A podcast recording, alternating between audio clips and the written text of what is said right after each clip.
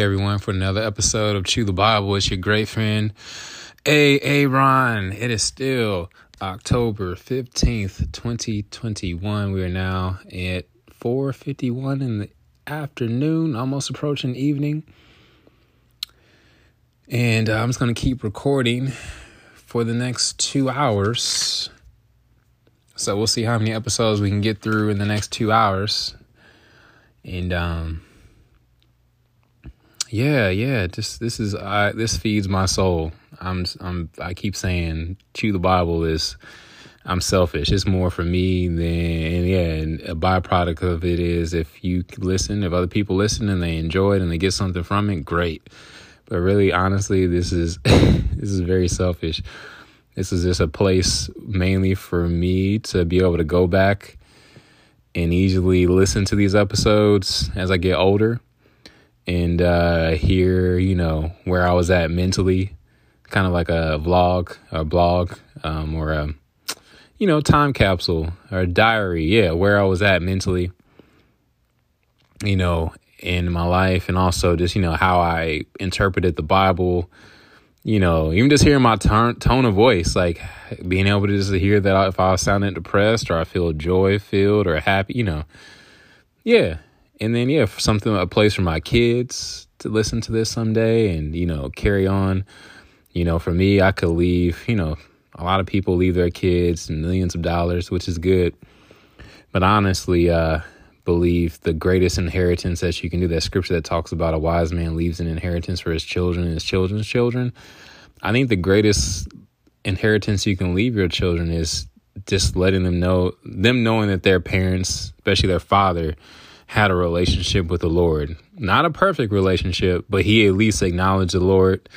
Uh, I'll never forget my counselor telling me um, before, I think before, yeah, before his pa- his father passed away, he had given his father a Bible, and uh, I guess his dad wasn't like super religious or anything. Um, but before his dad passed away, he yeah he saw, um, his dad had been reading the Bible, and then so after his dad passed away, he saw he saw that Bible and he saw all the areas where his dad, you know, highlighted different scriptures, and he got to see you know what stood out to his, you know, his dad, and that that to me, and for years that's the family Bible that would sit on people's coffee table that was like big and heavy. That was you know huge for families. That's actually where a lot of families kept their um, family tree. So you knew, yeah, all your genealogy was all in that family Bible. And um, anyway, once again, this is a little bit selfish for me doing Chew the Bible. And uh, yeah, it's mainly, yeah, to leave an inheritance for my children and my children's children so that they know, yeah, once again, their father, their great grandfather, I don't know how many generations are going to come before Jesus returns, but they'll be like, hey, at least we know our uh he Aaron J. He had a relationship with the Lord with the Lord. So uh one other thing I was gonna say before we get into the text, um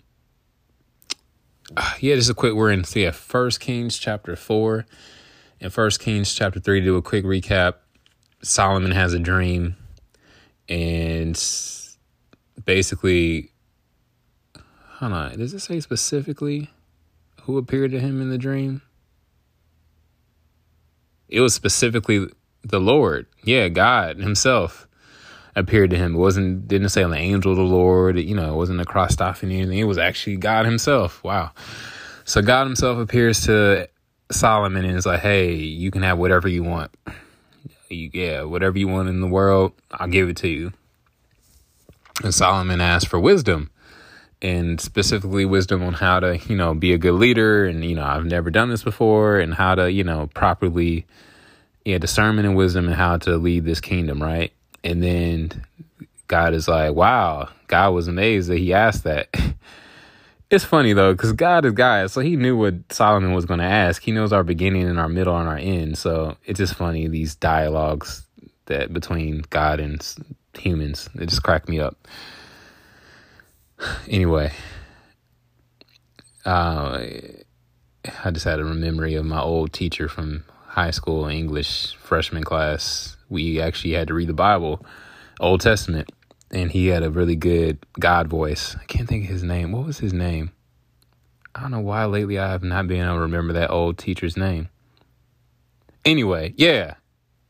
I can just imagine, yeah, God, just these conversations with humans and well, Solomon, you could have asked for anything in the world, but you asked for wisdom. Since you asked for wisdom, you know, I I'm gonna give you that to you, and I'm gonna give you all these other things that you could have asked for. You know, fame, money, all that. I'm gonna give it to you too. On top of that, yeah. What does it say? Let me go right to the text. I don't know. You know, what does it say? Uh, I will give you a wise and understanding heart so that there has never been anyone like you before and never will be again. In addition, I will give you what you did what you did not ask for, both riches and honor. Isn't that what everybody wants in today, especially amongst men?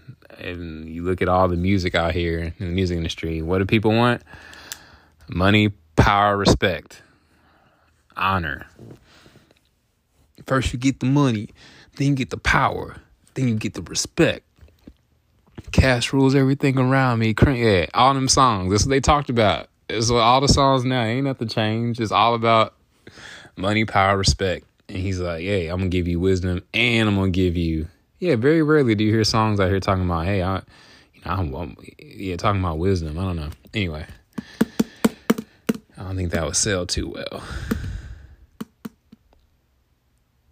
Anyway, what was I gonna? So yeah, Solomon wakes up, realizes it's a dream, and then bam, immediately test it and see how well this superpower works. And he's presented with a Maury situation, except there's not fathers present. Yeah, the fathers are gone. The fathers ain't even here. Two women show up. They're prostitutes, which once again I said before, I was shocked because I've listened to this. I've listened to the entire Bible like twice, but for some reason, and I've seen the Solomon movie, but every time I never remember in those times of listening to the Bible and watching the Solomon movie, I didn't realize these women were prostitutes. So yeah, he's immediately tested. Two women that come with his baby. One of them claims they both claim that the baby is theirs. And, you know, they're fighting over it, saying she stole, you know, the baby from me. And anyway, Solomon's like, hmm, okay. Give me the baby. I'll cut him in half. And then, yeah, so the real mother is like, no, don't kill the baby. Let him live. I'll just live without the child. Let her have him. And then the other mother's like, go ahead and cut her and cut the baby in half. Yeah. Cause he's like, I'll split him in two. You can have one half, you can have the other. Here, dead baby. So anyway, then Solomon realizes, yeah, the real mother is the one who uh, begs that the child should live. And then I talked a lot about all the different parallels, how this reminds me of Moses and Jesus and foreshadowing foreshadowing to Jesus, and yeah. Anyway, yeah, and Isaac, Abraham and Isaac situation. So yeah, go back and read it on your own. Get your own, you know, insights and let it marinate. It was good stuff. All right, now we're officially in chapter four. Oh, that's what I wanted to say. There's one other thing I wanted to share. Just I don't know. As I was, you know, taking a little bathroom break, I get some of my deepest thoughts on the on the uh, on the porcelain throne, as I like to call it. And I was just thinking after that last episode, and I was talking about the kids in the store, and you know how I remember, yeah, some kids are like, "Pick me up," you know. But as you get older, you get more independent, and you don't want to be picked up. Even though my kids, last time I had them, and we were out hanging out and um, having a good time, my old my I had picked up my one daughter and I put her on my shoulders, my youngest daughter. She's pretty light. And then my oldest daughter, who's, you know, she's, you know, getting bigger and becoming a teenager slowly. She'll be a teenager actually on November 13th. Oh, Lord Jesus, my baby's growing up. Anyway, yes, she wanted me to pick her up. And I told her I would do it later. Uh, I can't remember what happened, but yeah, she up reminding me. She did not, she made sure I'll remember to pick her up and put her on my shoulders. And uh, you know, I was just thinking, yeah, as we get older, become more independent, independent, and we don't, act, you know, just how we lose that heart of a child. And when's the last time? I'm not talking about your earthly father. I'm talking about our earthly parent. when's the last time you asked your heavenly Father to pick you up and say, "Hold me, Lord, like hold me, hold me, God." Like I encourage y'all to do that. So, like, and it may seem silly. Go ahead, put yourself in a little fetal position on the floor or on the bed or whatever, and or just yeah, and just pretend like he picked you up. He's picking you up and he's holding you. Like ask the Lord, say, "Lord, hold me, hold me, Lord," and now, if some of y'all have some crazy stories about feeling like you actually were picked up in the air and uh, go and send them to me. Go and send me your paranormal stories. Uh, your, uh, yeah, send them to me at uh, chewthebible at gmail.com. Hopefully, I don't get freaked out too much. But uh, yeah, just visualize the Lord picking you up and holding you and stroking your hair and just telling you how much He loves you, you know? And, um, yeah, you're never too, even though my kids are getting bigger and bigger, and I imagine there'll be a time where I won't be able to pick up, especially my boys. Hopefully, yeah, my daughters, up there, I should always be able to pick them up. Even until I'm 100 years old, I'll be picking them up. Uh, hopefully, I, yeah, pray to God I have that kind of strength. But yeah, my sons, on the other hand, I imagine they're to be at least six two and above, you know, over 100 I'm like one what one six one what am I one fifty six? So they'll probably be over that. Who knows? Anyway, yeah. Even though you may outgrow being be, be able to be picked up by your earthly parents, and some of y'all your earthly parents are gone. I'm pretty. Sh- I wonder if my dad could pick me up. I should ask dad. Hey, dad, can you pick me up? See what he says. this is a joke. But yeah, you're never too big to be picked up by your heavenly Father and held and told how much he, he loves you and cares for you. Do it. I encourage y'all to do that every morning. I'm gonna start doing that every day. I'm like, Lord, pick me up. Pick me up this morning. Oh, I'll never forget one other thing. I just had a thought. Man, all right. So I had this little cousin, right? Uh, it's funny. Next time I see him, I'm gonna joke. If I ever see him, he was on my former wife's side. Anyway, it's crazy. He's grown now and plays basketball in high school and everything. Um, I'll never forget when he was a little kid. I think he was like five. He stayed over our house. Yeah, him and his brother. I think it was his younger brother that said this. Now that I think about it, I think his younger brother was like three or four. And uh, I'm not gonna say his name, but anyway, yeah, he he was like, I get rocked to sleep, and I'm like, like, why are you telling me that? Like, you a grown man in my eyes. Like, yeah, you can, yeah, use the bathroom on your own everything. I ain't about to rock you to sleep. Uh, he might have been four, I think. I think he was like four. And yeah, I remember him being potty trained because I wasn't a big fan of babysitting people's kids that weren't potty trained. Because, yeah, anyway, I had my own kids dealing with that. So, yeah, I'll never forget. He's like, I get rocked to sleep. I get rocked to sleep. I'm like, you a grown man. But I think I ended up breaking down and rocking the young man, but I didn't like rock him to sleep. I just rocked him a little bit and then yeah. But just thinking of that, I just remember that, like, yeah. Even last night, I was a friend I reached out to. And I was like, hey, I'm struggling to sleep. And I was just joking. I was like, hey, can you, you know, read me a bedtime story and uh, sing me a lullaby? And they were like, crickets, nothing. anyway, that's a conversation for a whole nother day. Uh, but yes, God, God doesn't mind rocking you to sleep. He will rock you as long as you need to be rocked without getting tired. He will, um, yeah, I remember I was uh, my baby kids were babies. They we used to have that little bassinet, play a little music, and you know the batteries would run out eventually. It would stop rocking oh yeah, we were blessed. We didn't have yeah. Apparently, the older generations they talk about um, the rockers we had were the wind up ones. You got to go over and wind. My parents talk about my grandma talks about winding me up and rock, and it would sway back and forth.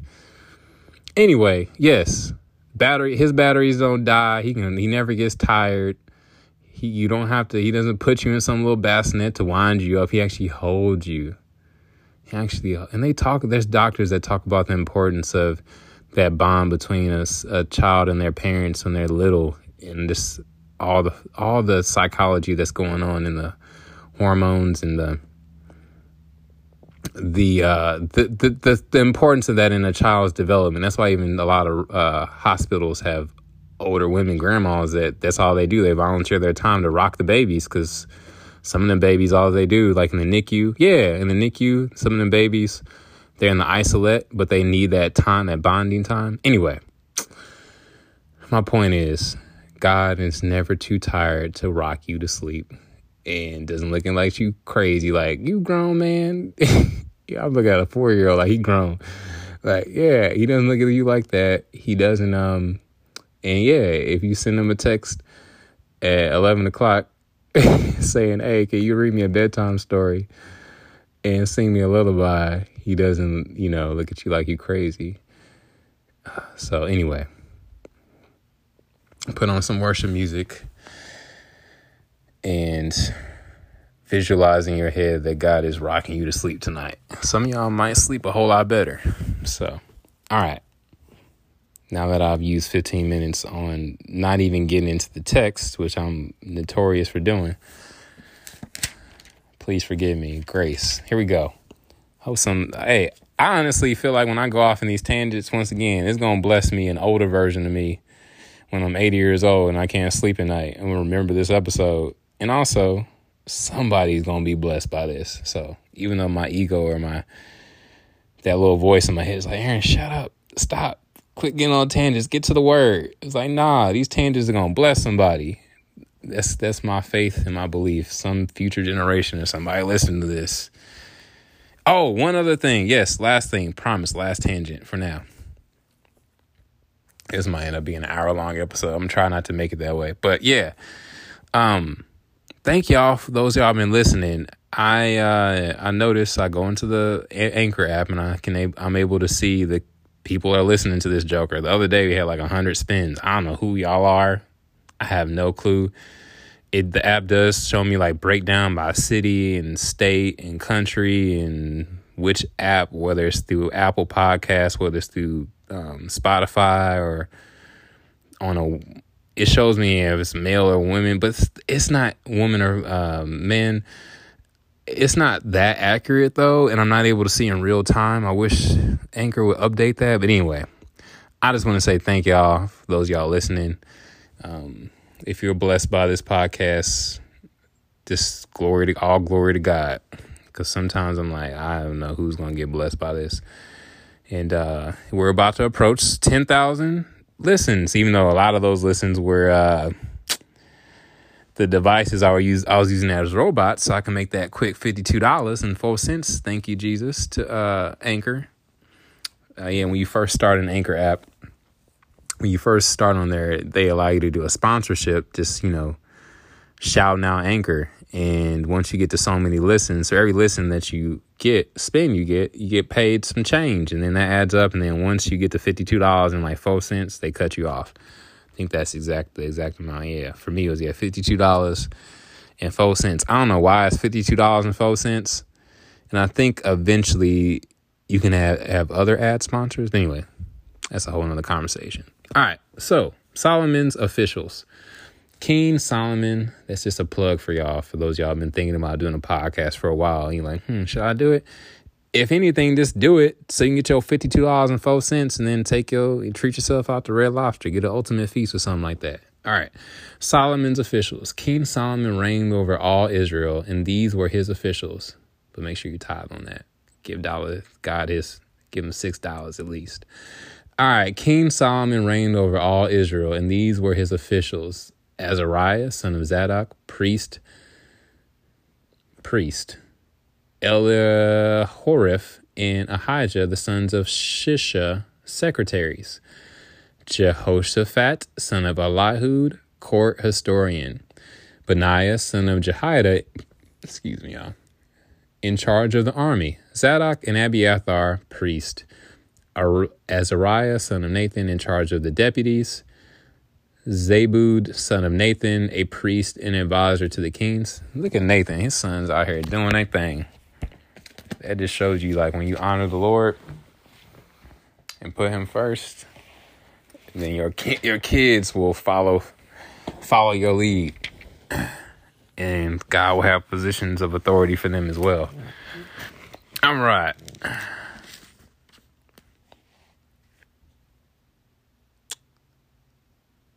where was I? Ahish, uh, Zabud, son of Nathan, a priest an advisor to the king. Y'all remember Nathan is the one the the uh, the prophet that confronted David uh, when he had his sin against uh, Bathsheba, and he's done some. Uh, he he played important roles in some other some other times. As if you go back and read all that stuff in First and Second Samuel, mostly I think in Second Samuel. All right. Ahishar in charge of the palace, and Adoniram, son of Abda, in charge of forced labor. Solomon had 12 deputies for all Israel. There we go, 12. Very significant number. Always, once again, 12 is the number of justice, perfect justice. They provided food for the king and his household. Each one made provision for one month out of the year. These were their names: Ben Hur, Ben Hur. Wow, I think there's a movie called Ben Hur. In the hill country of Ephraim, Ben Deker and Makaz, Shaalbim, Beth Shemesh, and Elon Beth Hanan, Ben Ben Hesed, and Arubboth. He had Socoh and the whole land of Ehefer. Ben Abinadab and all Naphath Dor, Taph, Taphath, daughter of Solomon, was his wife. Wow. These names. Baana, son of Ahilud in Taanach, Megiddo, and all Beth Shan or Beth Shan, which is beside Zarethan, below Jezreel, from Beth Shan to Abel Meholah, as far as the other side of Jokmeam. Ben Geber in Ramoth, Gilead, he had the villages of Jair, son of Manasseh, which are in Gilead, and he had the region of Argob, which is in Bashan, sixty great cities with walls and bronze bars. Ahinadab, son of Iddo, in Mahanaim, Ahim, Ahimaaz in Naphtali, he also had married a daughter of Solomon, Basemath. Baana, son of Hushai in Asher, and Belioth, Biloth. Jehoshaphat, son of Paruah in Issachar, Issachar. Shimei, hey, I think this is a different Shimei. Because y'all remember Shimmy is the one, yeah. Shimmy, yeah, is the one that was cursing David. And uh, yeah, was told to leave, stay in that house in Jerusalem. And he left the house, went after his slaves, and got killed. So this is a different Shimmy. This is, boy, I wouldn't want that to be my name because everybody be like, "Hey, it's Shimmy." That yeah, that'd be. It's kind of like when you hear these stories about um. Sorry, I'm, I'm trying to work on not saying um. You hear about these stories about people going out and committing crimes or somebody was part of some major murder and then yeah they share that same name of that person like oj or something like that anyway yeah um even though he was not convicted of the crime like imagine if your name was oj now all of a sudden everybody like they get nervous if that was your nickname uh, or your yeah your initials. You, you went you actually went by that, or there was somebody there was somebody in my school that shared the name with this woman that went abducted and was killed by her husband or something like that. Her name was never the same again. You know, y'all know what I'm saying? Like, I can't think of any major. The Menendez, like the Menendez brothers, that was a major name. Like, imagine if your name, I can't remember what their first names were. Everybody knows the Menendez brothers, but imagine if your name was Menin- last name was Menendez. Before your name was normal. Now all of a sudden Menendez brothers did what they did to their parents. And yeah, your names from this point on never the same. People think like, hmm. Well, I don't know. This generation doesn't really know who Menendez is. I don't think so. It's not as. It was a big crime though when I was a kid. The OJ crime and the uh, Menendez crime. Those are big names. Or nah, I ain't gonna do that. I was gonna say another name. I was like, there's a couple other names of people on the news right now. I was gonna say, I was like, nah, we'll, we'll stop there. Y'all get my point. Yeah, imagine if your name was Shimmy, this kid, and from this point on, yeah, people like Hey, Shimmy, Shimmy. Hey, y'all be careful. Because y'all, y'all remember what happened to Shimmy, how David dealt with him. All right, anyway. Shimmy, son of Ela, and Benjamin. Geber, son of Uri, in the land of Gilead, the country of King Sihon of the Amorites, and the king of Og of Bashan. There was one deputy in the land of Judah. They only needed one deputy Judah in Judah. All right, Solomon's provisions, verse 20. Judah and Israel were as numerous as the sand by the sea. They were eating, drinking, and rejoicing. Solomon ruled all the kingdoms from the Euphrates River to the land of the Philistines and as far as the border of Egypt. They offered tribute and served Solomon all the days of his life. Solomon's provisions for one day were 150 bushels of fine flour and 300 bushels of meal, 10 fattened cattle 20 range cattle, and a 100 sheep and goats. Hold on a second, I forgot to put a note, y'all, real quick.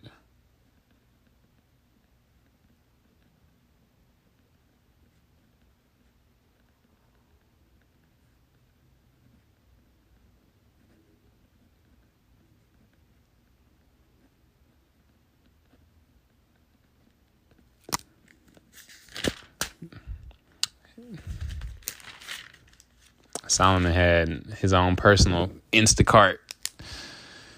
He had a big old semi truck pull up to the, the crib every day. 20 range cattle and 100 sheep and goats, besides deer, gazelles, roebucks, and pen fed poultry. They were eating nice.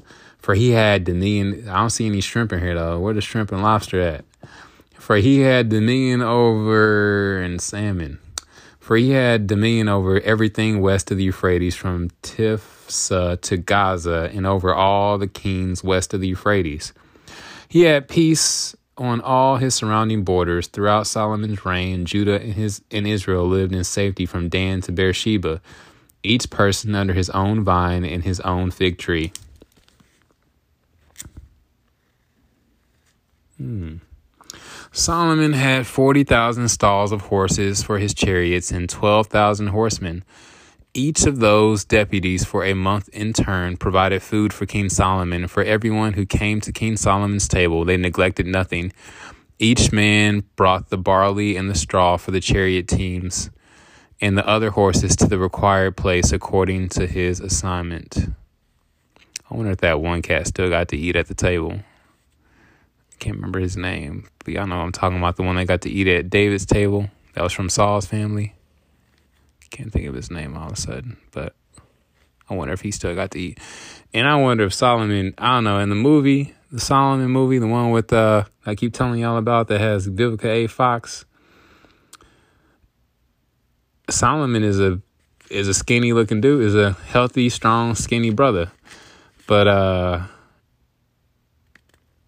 by the sound of this, I wonder if Solomon was a big dude. I wonder if he what how much he weighed because it sounded like he ate he ate every day. He never missed a meal. All right, Solomon's wisdom and literary gifts. God gave Solomon wisdom, very great insight and understanding, as vast as the sand on the seashore. That's a lot. Solomon's wisdom was greater than the wisdom of all the people of the East, greater than all the wisdom of Egypt and y'all know how the Egyptians got down when it came to pretty much so much of the knowledge we have today is from the Egyptians. All right, about astronomy, about math, about all kinds of stuff, philosophy. All right. Solomon's wisdom was greater than the wisdom of all the people of the East, greater than all the wisdom of Egypt. He was wiser than anyone, wiser than Ethan the Ezrahite and He Man Calcol, not He Man the superhero, it's a different He Man. Calcol and Darda, sons of Mahol. His reputation extended to all the surrounding nations.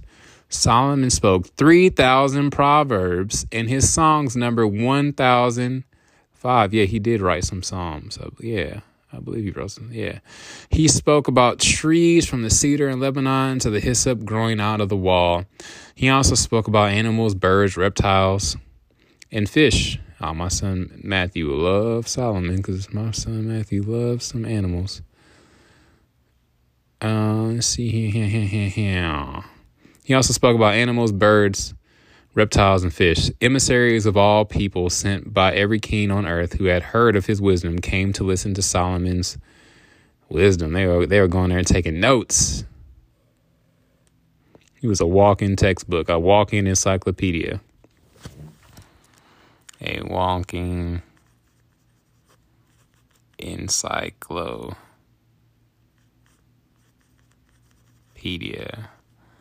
The original Google. That was Solomon. Bam. All right. But it's important to know that this wisdom came from God, not just his own wisdom. There's a big difference. The one and true only God, not these fake pagan gods. All right. This line shows the fulfillment of God's. These are the Tony Evans notes. And Judah, Israel, as numerous as the sand of the sea. So he's specifically in this note talking about Judah and Israel being as numerous as the sand by the sea, and that they were eating, drinking, and rejoicing. Apparently, says this line shows the fulfillment of God's promise in Genesis twenty two seventeen. You know what? We're gonna we're already this episode's already kind of long, so we're gonna go back and read real quick. Genesis chapter twenty two, verse seventeen, which says, "I will." And it says uh, he's talking to Isaac no, in Abraham, name that place the Lord will provide. So it is said today it will be provided on the Lord's mountain. All right, verse 15 says, this is, yeah, Genesis chapter 22, verse 15.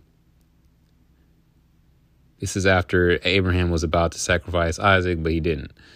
It says, Then the angel of the Lord called to Abraham a second time from heaven and said, By myself I have sworn, this is the Lord's declaration, because you have done this thing and have not withheld your only son I will indeed bless you and make your offspring as numerous as the stars of the sky and the sand of the seashore on the seashore.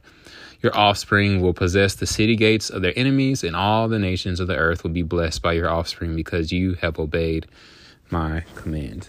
So when people try to tell me that the Bible is made up and it doesn't make sense, and I don't know, all those different things that people try to say about the Bible, it's like you got to be you have to be a super genius to make this stuff up and make it all connect, all these dots connect, and and they be able to like hold up. Let's see here. And there's not, even though it may seem on the surface that some things are contradictory, the Bible never contradicts itself. Never. Never.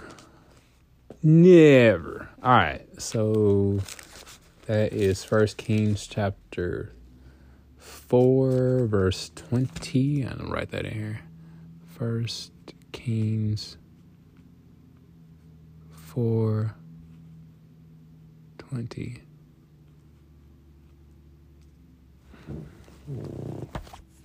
All right, verse. This is the note on verse twenty-one of uh, First Kings four twenty-one that the king exacted tribute from the nations under his rule is a reminder that God is able to take the resources of unbelievers and use them for his kingdom purposes if you let him.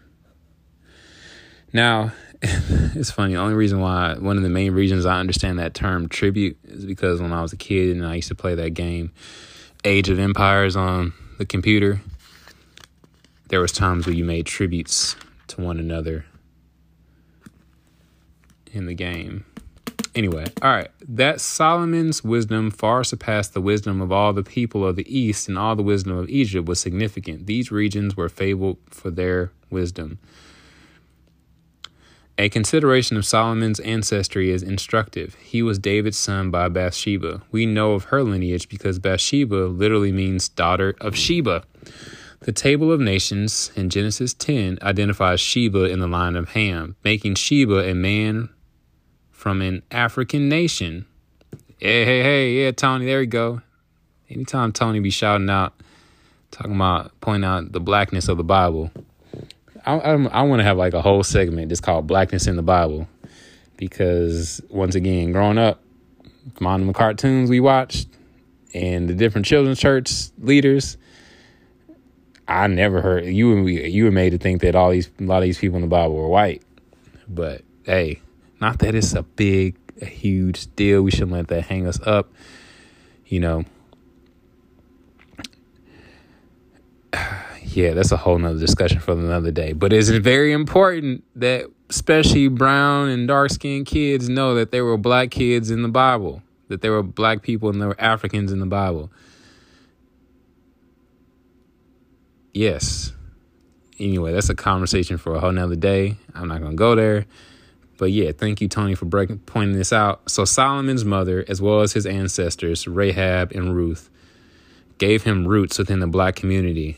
They thus place him as an example of black achievement as well as black history and biblical culture. Thank you, Tony. Thank you, Tony. Sorry, y'all. Some of y'all, I'm I gay because this does something to your psyche. Like I think, yeah, that's why. Yeah. Anyway, got to be careful because there's a whole nother direction that people can go with the whole. I don't fully understand Hebrew Israelites but honestly, I think that's part of the reason why so many uh, people are drawn to that stuff and getting into like Egyptian culture. I almost pledged Alpha in college. In fact, I was online for like oh shoot a week or two. I can't remember how long I last before I quit it.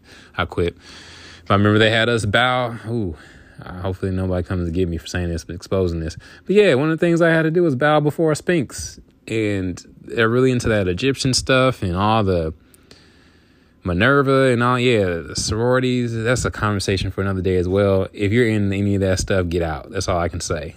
I'm not going to get, I'm not going to tell you why. You can go research on your own, but ultimately it's between you and God. Pray to Him, talk to Him. If you're into that, all that Egyptian stuff and fraternity, sorority stuff, I encourage y'all to get out of it now. Um, run. Uh, yeah.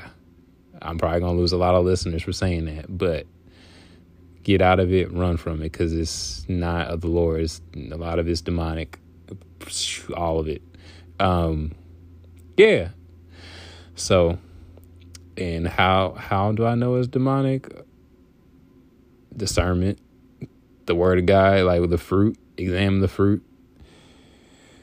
Uh that's a personal conviction. I was yeah, I was online and Yes, I almost pledged Alpha Phi Alpha, and they had me bound before a Sphinx and knocking on doors and doing weird ritual stuff. And um, my former wife, she was in Delta Sigma Theta, and they had her doing some crazy stuff and praying scriptures, things that sounded like scripture, but were like totally demonic, twisting of the word of God. And yes, some people, once again, I'm probably gonna get some hate mail about this one. But hey, it's between you and God. This is my personal conviction. This yeah. I'm glad God allowed me to experience that and come out of it without staying in it.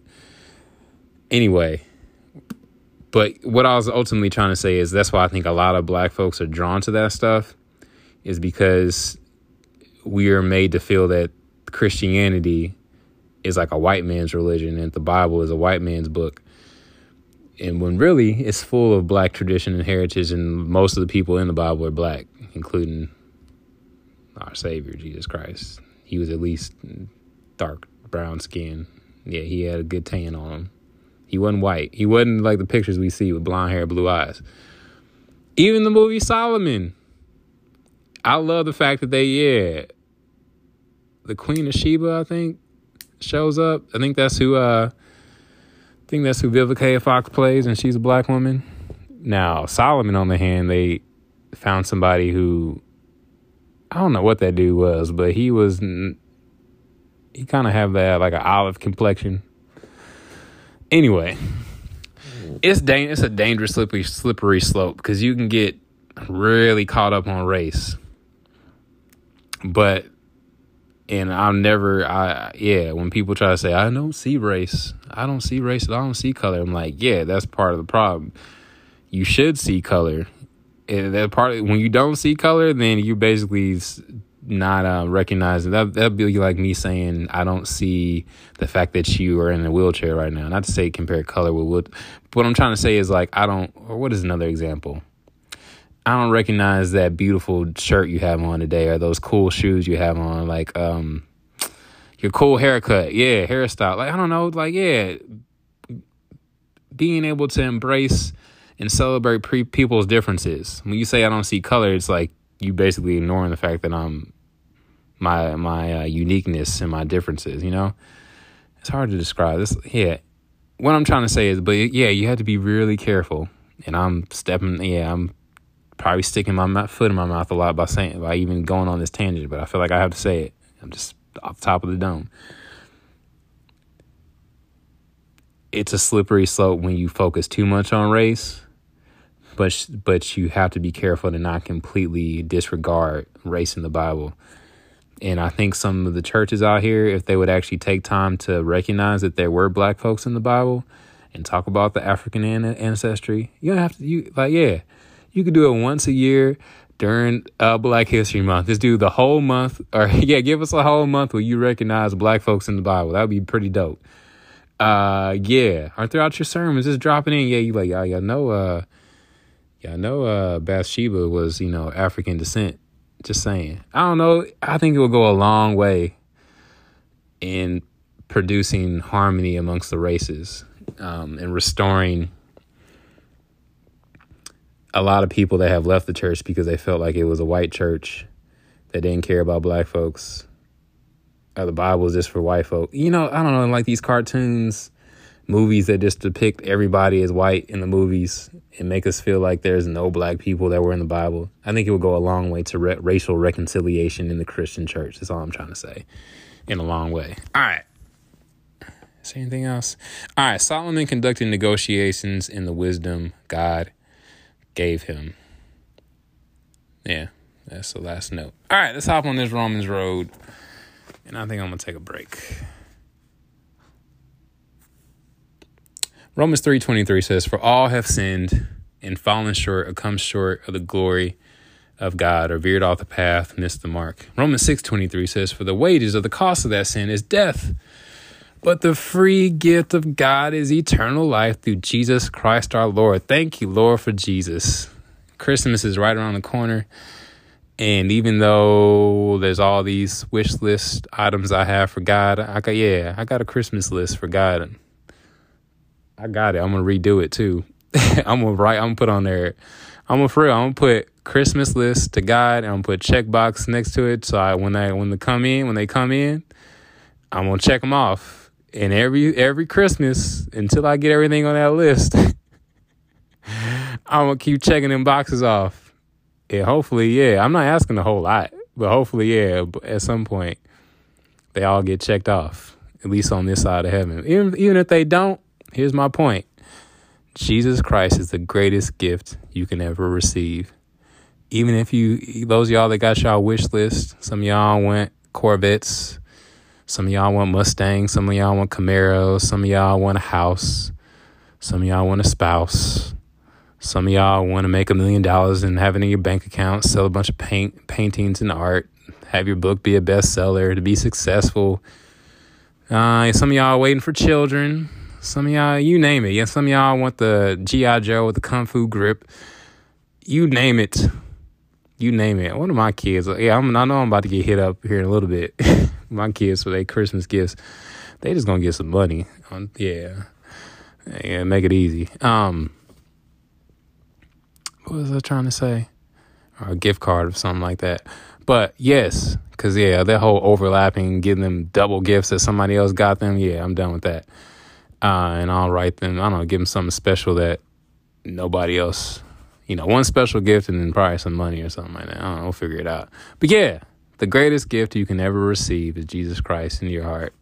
Him dying on the cross, Him giving His life, and the friendship and the intimacy and the closeness and the companionship you get from that for eternity on this side of heaven and after you cross over to see Him face to face he desires for us to seek his face and not just his hand. Yeah, he wants to bless us. He wants to give us all the desires of our heart. He knows what we have need of before we even ask. But yeah, if he didn't do anything else for you and all he gave you was his son Jesus Christ, that would be the greatest gift you could ever receive. Never forget that. As my grandpa says, presence over presence. God gave his presence in Jesus Christ. He came to earth and gave us his presence presence, not just the present with the T, The presence ended in CE. He gave us his presence and dwelt among us, died, and then sent his Holy Spirit, left his Holy Spirit on Pentecost to live on the inside of us so we can experience his presence every single day, moment by moment. And that's the greatest present you can ever receive. All right. So, Romans 5 8 says, But God demonstrated his love toward us, or showed his love toward us, in that while we were still yet sinners, Christ died for us. My parents got me a lot of presents as a kid. Uh, you know, they kind of dwindled as time went on as I got older, but I'll never forget when I was eight years old and on my list, I asked for a basketball hoop and I got one. I love that thing. I love that thing and the ball that came with it. I'm trying to think what other gifts. Oh, the PlayStations.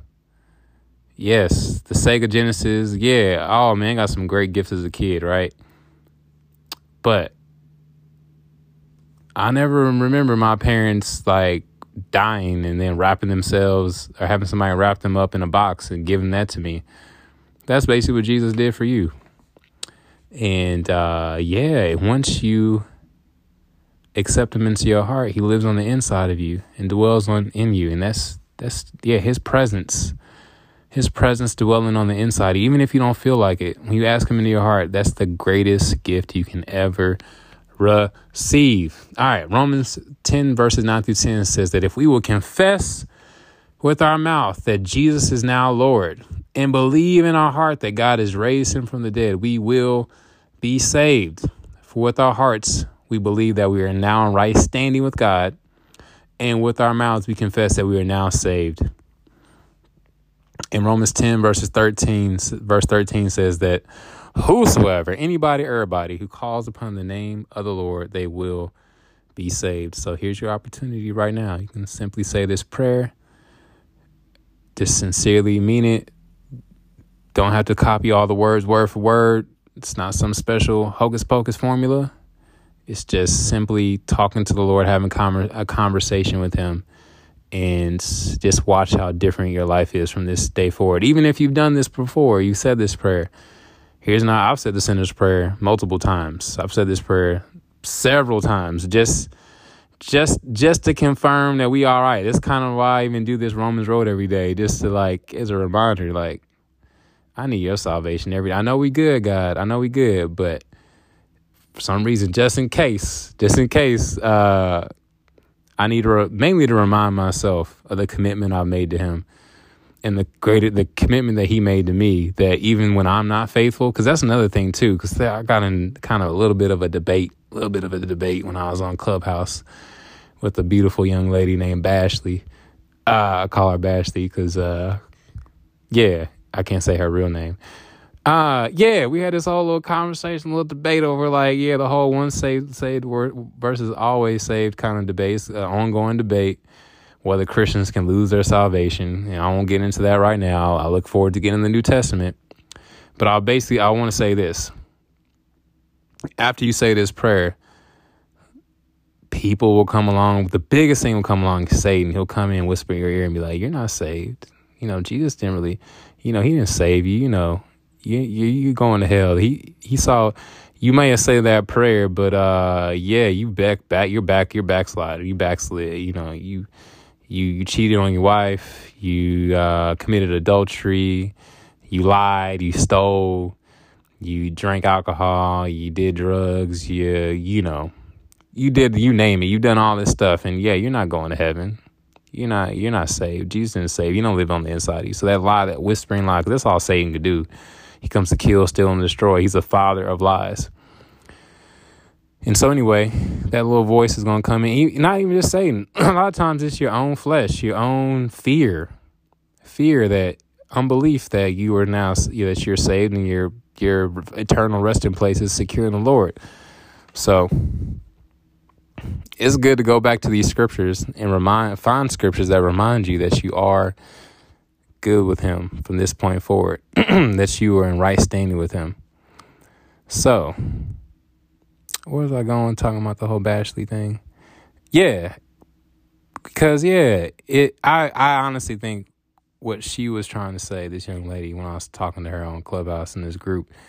She didn't want people to think, kind of like when Paul says, you know, oh, just because you saved now, that gives you license. There's a lot of Christians, I'm, I'm guilty just as any other one, and think just because we, you know, we're our eternal resting place is secure and we're going to heaven, that we can just live any old kind of way. We can say whatever we want, we can sleep around, we can, and then we're not going to have to give an account eventually for what we say and do, which that's called the white great white throne judgment, I believe, which we'll talk about that later. where we'll have to get all Christians will have to have a nice little sit down, chat over some coffee or tea with the Lord. I don't think, yeah, God, no, we'll, we'll, we'll drink some, we'll drink a smoothie, yeah, have a nice little conversation, you know, talk about you know how we lived for Him and how we you know gave our gifts, talents, and treasures for His glory and His kingdom, how we used those and as far as I know, we, hopefully, yeah, I believe we won't have to have a replay of all of our sins because he says those are so far as it's from the east is from the west. They've been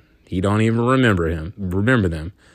But we will have to give an account for the ways we obeyed him and did things that not to say we you don't just do things to to earn rewards, but we are going to be rewarded for the things that we do in this life. And that doesn't save us. They're filthy rags. So anything we get on top of salvation, or my brother, he jokes about, hey, I just if I just get, you know, I'm just glad to just be up there, even be, even if I'm a homeless person on the street of heaven, streets of heaven, like, hey, I'm in there.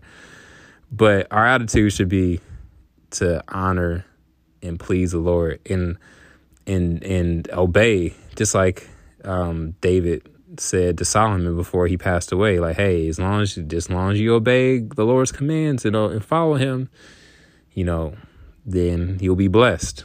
And if you don't obey, then there's to be curses. And so I think that's what my friend Bashley was trying to say is like, hey, don't take your salvation lightly. Work out your, there's a scripture that talks about work out your salvation with fear and trembling, meaning not to be all scared all the time, but just to have a reverence for the Lord and know that He's with you everywhere you go. Everything you say, everything you do, he's there with you. And um, yes, and when we slip up, he sees it. He still loves us. And his desire is just for us to keep going back to him, keep turning to him and ask for his help, not try to grunt out the Christian walk and try to be, you know, pick ourselves up our own bootstraps and walk this out all in a religious manner. That's just religion, yeah. But to ask the Holy Spirit for help. Say, Lord, I need your help. I can't do this on my own. I can't resist this. It's been, I'll, I'll say one more thing before we say the sinner's prayer. It's made a huge difference in my singleness right now and resisting, particularly the area of sexual sin, by just simply saying, Lord, I need your help. And putting on some worship music and just asking Lord for help. It's made a huge difference compared to like trying now now some now don't get me wrong if you need covenant eyes and filters on your phone and all these different devices to keep you from, or you need to like not be on social media, period, that helps you from, you know, masturbating, looking at pornography, whatever, or yeah, for some of y'all, like I just got invited to a happy hour recently and I used to battle alcohol, right? For a while, I, I started to abuse, abuse it pretty badly for a season of my life. And uh, yeah, and I've been to a couple AA meetings before and all that fun stuff. But ultimately, none of that stuff it helps for a while. It's helped me for a while. I know how to get around the filters. I know like if I really want to like look at some pornography and lust after, I, I don't even need pornography. I, all I need is a picture of a pretty woman on a TV, and I yeah, there's no covenant eyes filter. Like in a world where there's a million different digital devices. Now, if you use that, don't get me wrong. If you're paying that money for the app, use it. Do what you got to do, like the scripture talks about. You know, it's better that you gouge out your eye than you know have your whole soul you know burn in hell, whatever. Or yeah, just to deal with all the pain and agony and torment that comes from from giving in to sexual sin. All I'm saying is it's been a huge difference for me when I've cried out to the Lord and asked for his help and walked and asked, yeah, just invited the Holy Spirit to empower me to resist and shout out to uh should I say it? Yeah, I'm gonna shout her out real quick. Man, this episode is getting long. But where is it? Yeah, I'm gonna shout out a young lady's um, YouTube channel. Uh, her name is Brittany. I can't even remember. Where is it? History. No. How do I see people I'm following? Subscriptions? Here we go. Shout her out real fast if I can find it. Ah, shout him out too. This guy named Keenan Us. Um, Mr. J. Michael ba- Bailey. He hasn't posted anything in a while, but he has a cool channel. But uh shout out to I know I'm following her. Cause I was gonna quote from something she said real quick. Darn it. I hate when you can't find something when you are looking for something. Here it goes. Brittany Elise. That's you know, there's a million ways to spell Brittany. B R I T N E Y. B R I T N E Y. And her last name A L L Y C E. Shout out to her uh, video. She did this video talking about talking about let's talk about boundaries. But something she said that I will never forget this. I don't really remember everything she said about boundaries in the video, but she's the thing, biggest thing that she stood out stood out that she said was when you say no to something, when you say no to one thing, you're saying yes to something else. A very simple phrase, but that's something I've had to like I say that to myself over and over again, uh, in addition to like quoting scriptures to myself. But yeah, when you say no to Satan's kingdom or doing something that you know you shouldn't be doing, you're saying yes to the kingdom of God and advancing His kingdom in your heart and ultimately in in the preparation of the thing that He's preparing you for, so that when the big test comes, when you're a pastor or some you know eight thousand member church, and the cute secretary or somebody comes in your office, even though you're married, and trying to, you know, rub up on you or something like that, you can say no. Or the yeah, pretty choir member, yeah, say no. Or not even just that. When somebody like you hear slanders your name and saying all kinds of stuff about you, you know it's not right. You like you have the self control and the wisdom to say no to gossiping and attacking them back and going to lash out on them and saying yes to the Lord and allowing Him to deal with that person and praying for them to bless them. So, anyway, yes, every time I say, remember that every time you say no and resist sin, you're saying yes to God's kingdom. And yes, He will bless you, He will reward you. Even if you don't think you see the rewards of it on this side of heaven, you'll see it ultimately on the other side in heaven, in eternity. So, all right, let's say this prayer. Dear God, I know I'm a sinner. I know my sin deserves, or I missed the mark, I veered off the path. I know my sin deserves to be punished. I believe Jesus Christ is the Son of God who died for me and rose from the grave. I want to turn from my sin and trust Jesus the Christ alone as my Savior, not Allah, not Buddha, not my uh, AA class, not my covenant eyes, not my uh, my church, not my job, not my mama, not my daddy, not my uncle, not my brother, but it's me, God, standing before you, needing your salvation. You alone are my Savior. Thank you for the forgiveness and everlasting life I can now have through faith in Jesus. In Jesus' mighty, precious name I pray. Amen. All right, y'all. Hope y'all enjoy that. I'm going to take a little break. I don't know, have like a little I don't know, prayer session or something. And then, yeah, in about an hour, I'm about to go get some grub. So I decided I'll just do my grocery shopping tomorrow. When the hopefully the, the store should be nice, Aldi should be nicely stocked with everything I need. All right, deuces, BRB.